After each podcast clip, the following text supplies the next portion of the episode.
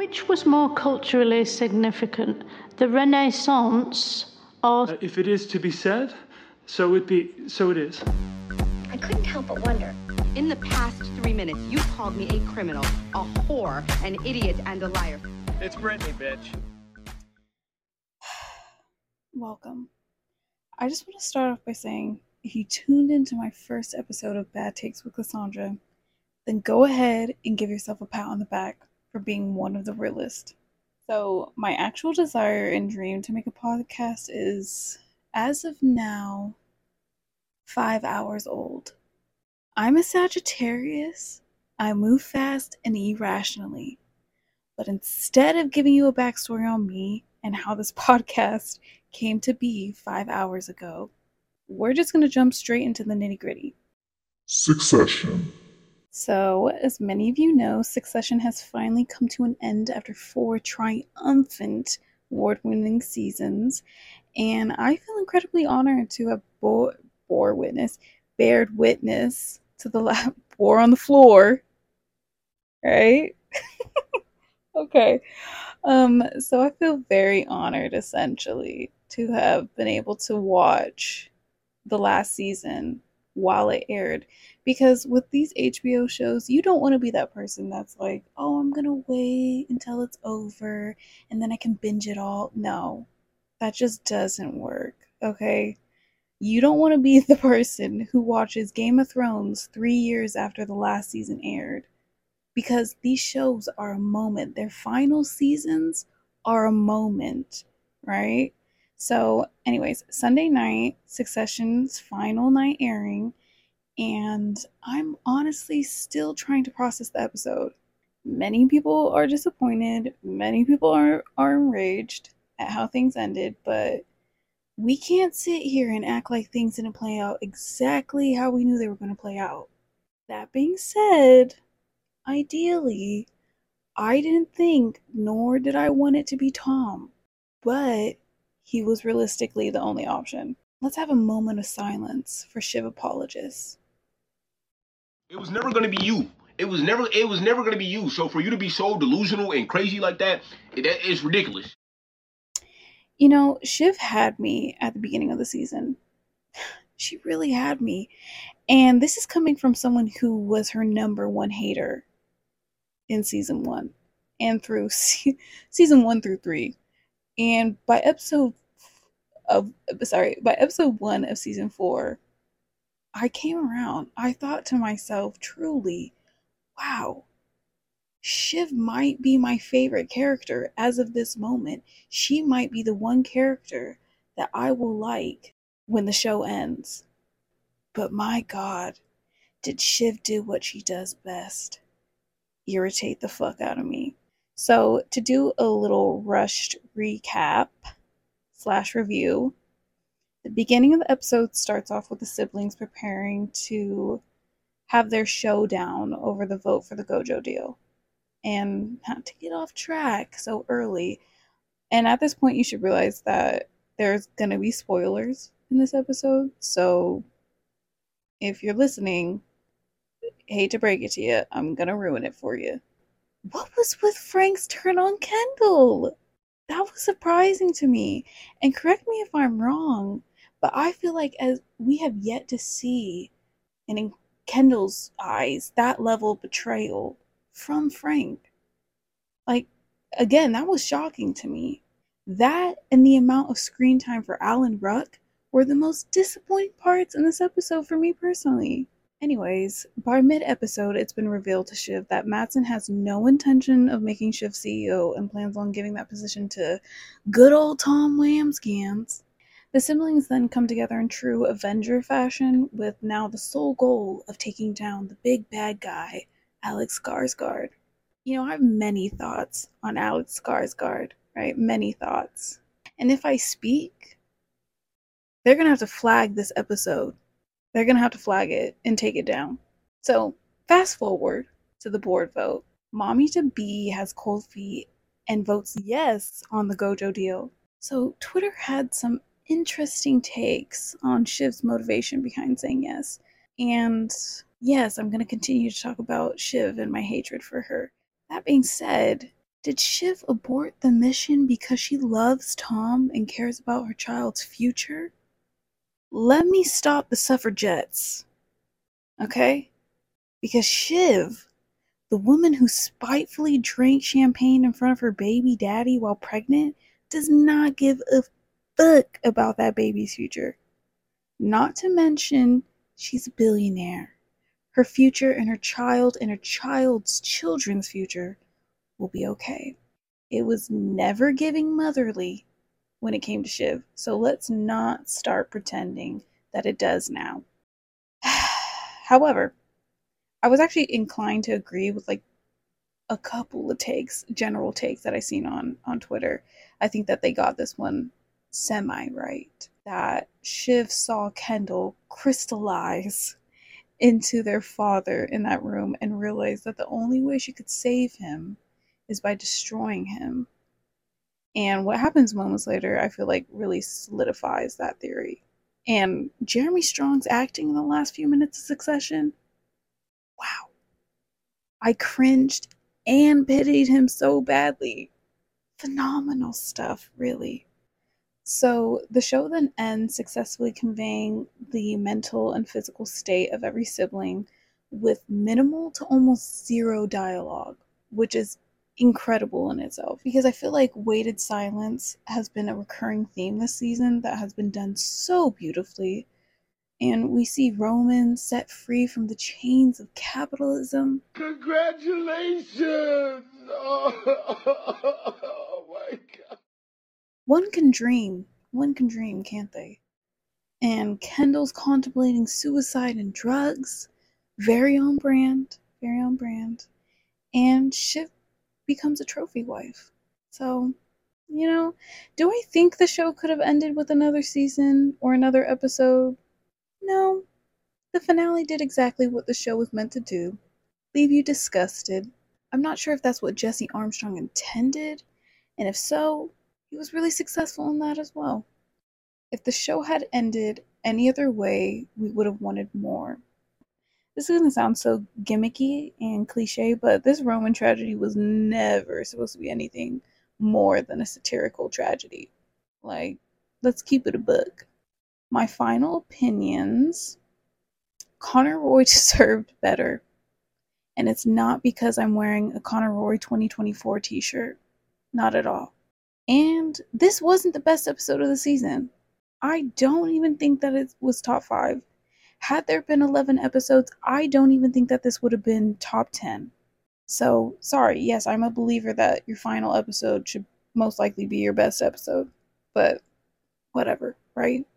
We're just here with the bad takes. That's what we do here. Give you bad takes. So, I feel like now would be like the perfect moment for a break or commercial, maybe a song, but I don't think I could legally get away with any of that. So we're just going to power through and hope for better in the future. And maybe Spotify wants to hit your girl up this early on and say, hey, we believe in you. We're going to get you some sponsors per bring them my way. So I seen The Little Mermaid over the weekend and I loved it. I'm surprised to see it have such bad reviews. They are just really going in on Letterboxd and 67% on Rotten Tomatoes. Now, here's the thing about Rotten Tomatoes. Like, do I do I value their opinion? Yes and no. Because I just truly can't believe that Christmas with the Cranks is 5%. No, that's just no. That's not valid whatsoever. Cuz that is a Christmas classic and it deserves better. Fuck.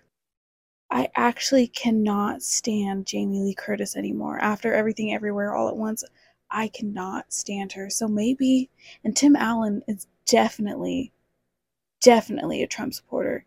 He's definitely racist. There's no way around that. So they might be onto something. They might be onto something. We'll have to table that one. Not to get off track, but yeah, we'll have to table that one. If this podcast is around in Christmas, we'll talk about it then. Okay, back to what I was saying. So I want to get my critiques out of the way before I go into my praise. Like, there's not that many critiques I had.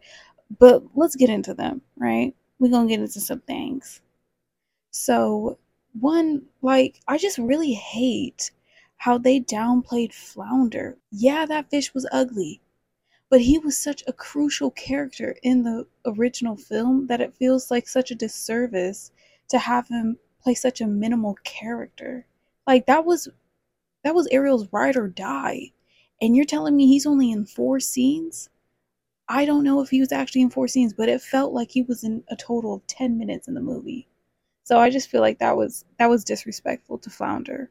Um of course I'm going to bring this up. I mean, it's expected. Everyone's going to bring this up. CGI. CGI, the CGI. Disney needs to let go of CGI, right? And get back into the art of art. The industry has become so dependent on CGIs that movies have lost some of the magic that was once in film. And I don't know if that really makes much sense, but let what I said sit with you because you know I'm right. There were moments where characters literally looked like they had no dimension to their body.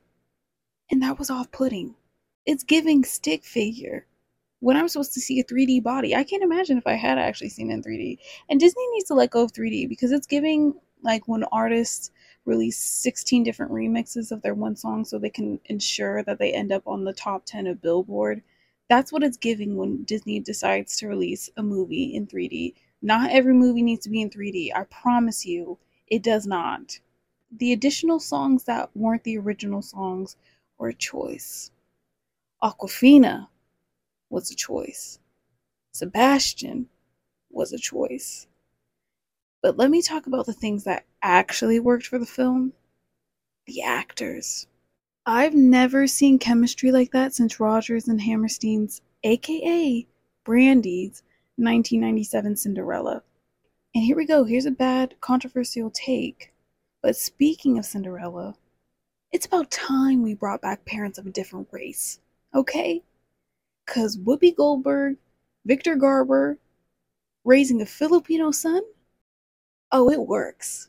It works thoroughly, and I support that through and through Per. So I'm not even going to say his last name because I just know I'm going to botch it. But Jonah and Haley were fantastic. Oh my God. Jonah was great as Prince Eric, down to the dimple. Haley was perfect.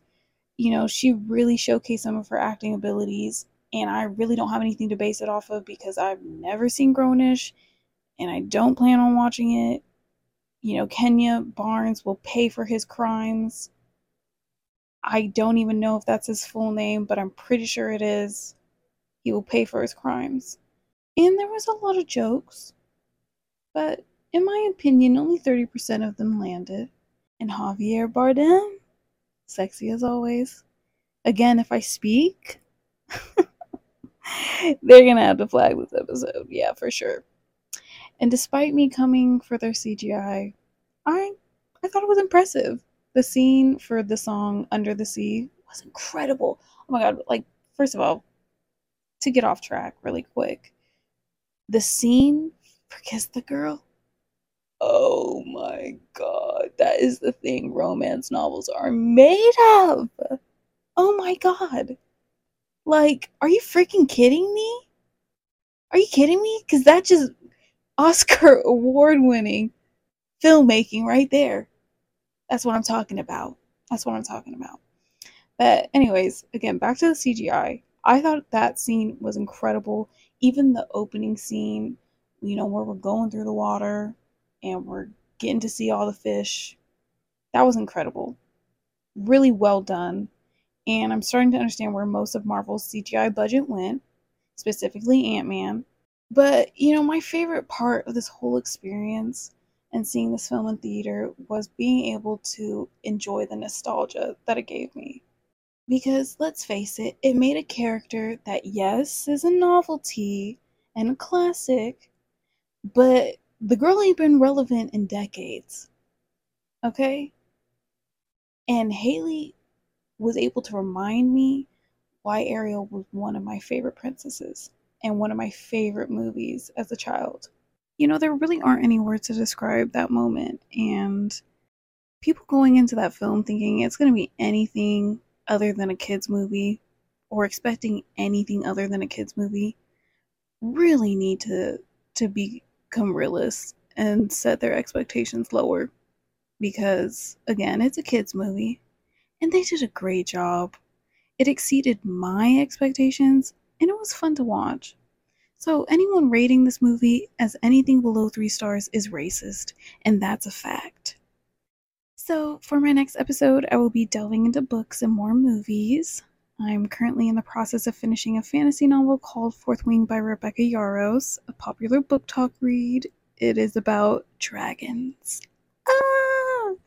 It feels, you know, it's not giving House of Dragons, obviously. It's more of like, how do I describe it?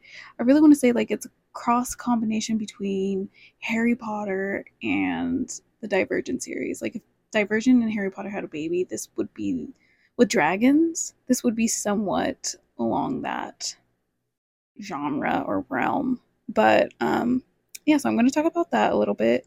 And yeah, it does feel a bit juvenile, but life is short and I'm going to do what I want. So I'm excited to talk about that as well as Spider-Man 2 and I will also be talking about Marvel's shortcomings. So if any of that piques your interest, come back in two weeks. Or either way, come back in two weeks, right? Till next time, thank you so much for listening. And again, give yourself a pat on the back if you listen to this, because we made it. We powered through.